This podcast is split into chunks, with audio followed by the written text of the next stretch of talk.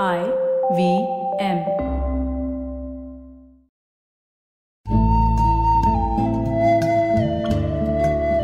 IVM के Hindi travel podcast टेढ़े मेढ़े रास्तों पर आपका स्वागत है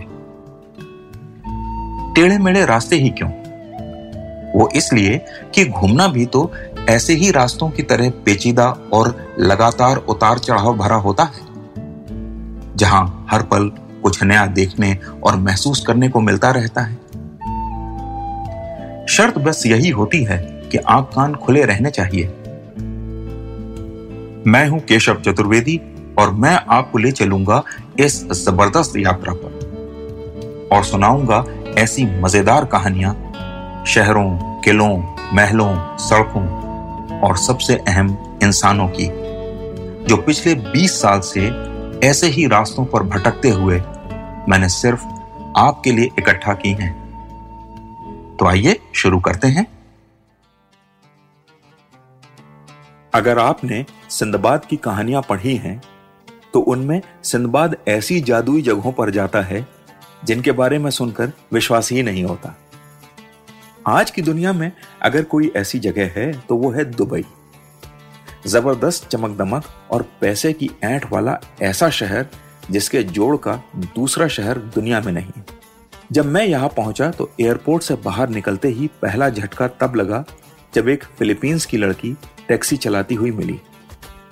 उसने अमीरात एयरलाइंस जैसी ड्रेस पहन रखी थी और वो करीब 140 किलोमीटर की स्पीड से गाड़ी चला रही थी। हमारी taxi Sheikh Zayed Al Nahyan road पर दौड़ रही थी। शायद ही दुनिया के किसी शहर में इतनी चौड़ी सड़क हो।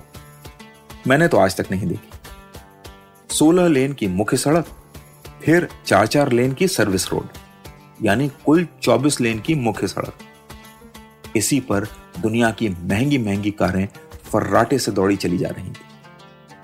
इसी सड़क के किनारे नया दुबई बसा है, जिसे आज हम सब वीडियो और इंस्टाग्राम की तस्वीरों में देखते हैं।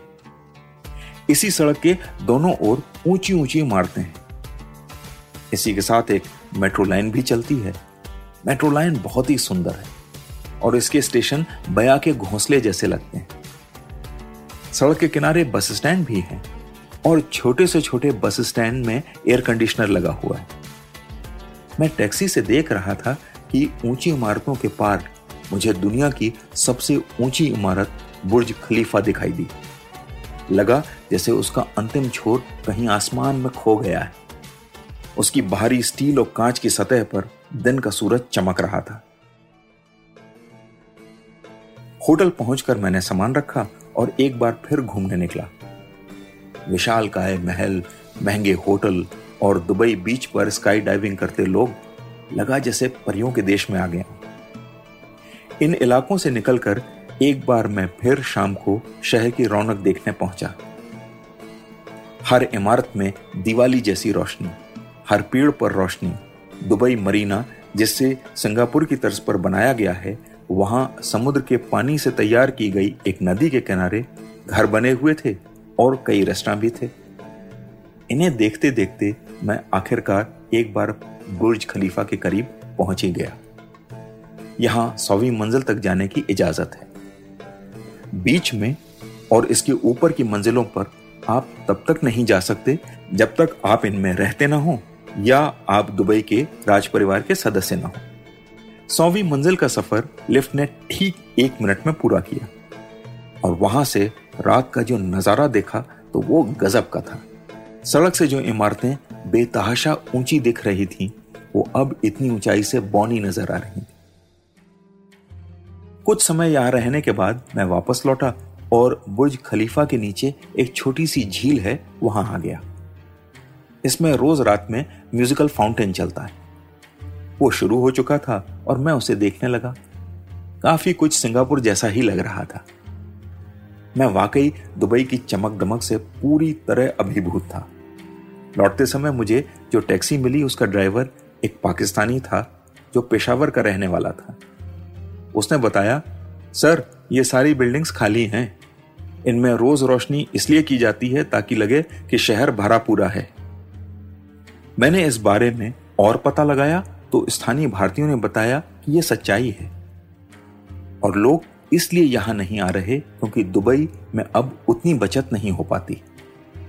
जो लोग यहाँ रह रहे हैं, वो वापस लौटने से घबराते इसलिए हैं कि पता नहीं नौकरी दोबारा मिलेगी कि नहीं और दूसरा, दुबई में मिलने वाली सुविधाओं के वे आदि हो गए हैं।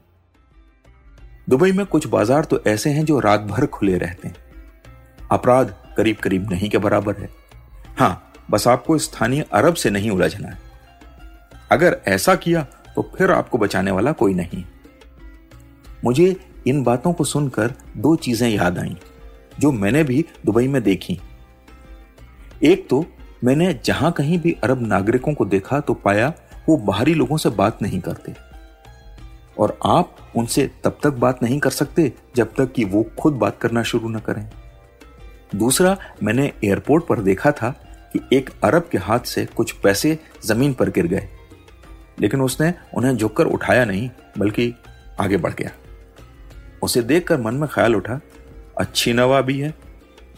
फिर लगा कि तेल से मिली बेशुमार दौलत का कुछ तो असर पड़ेगा ही। और यह भी मानना होगा कि उन्होंने पिछले 20 साल में जो शहर बसाया है, वो आज दुनिया के किसी भी बड़े शहर का मुकाबला कर सकता है। बस। देखना यह है कि सुंदर सपने की तरह सजा ये शहर 21वीं सदी में बड़ी भूमिका निभाएगा या एक खूबसूरत याद बनकर रह जाएगा। तो आज टेढ़े मेढ़े रास्तों का सफ़र इसी मील के पत्थर पर खत्म होता है। अगली कड़ी में फिर किस्सों के एक नए मोड़ पर मिलेंगे और वहाँ से नए मील के पत्थर तक साथ चलेंगे। और हाँ अगर आपको ये पॉडकास्ट पसंद आया हो तो इसे अपने दोस्तों और परिवार वालों से शेयर कीजिए। क्योंकि सफ़र का मज़ा तो साथ चलने में ही है।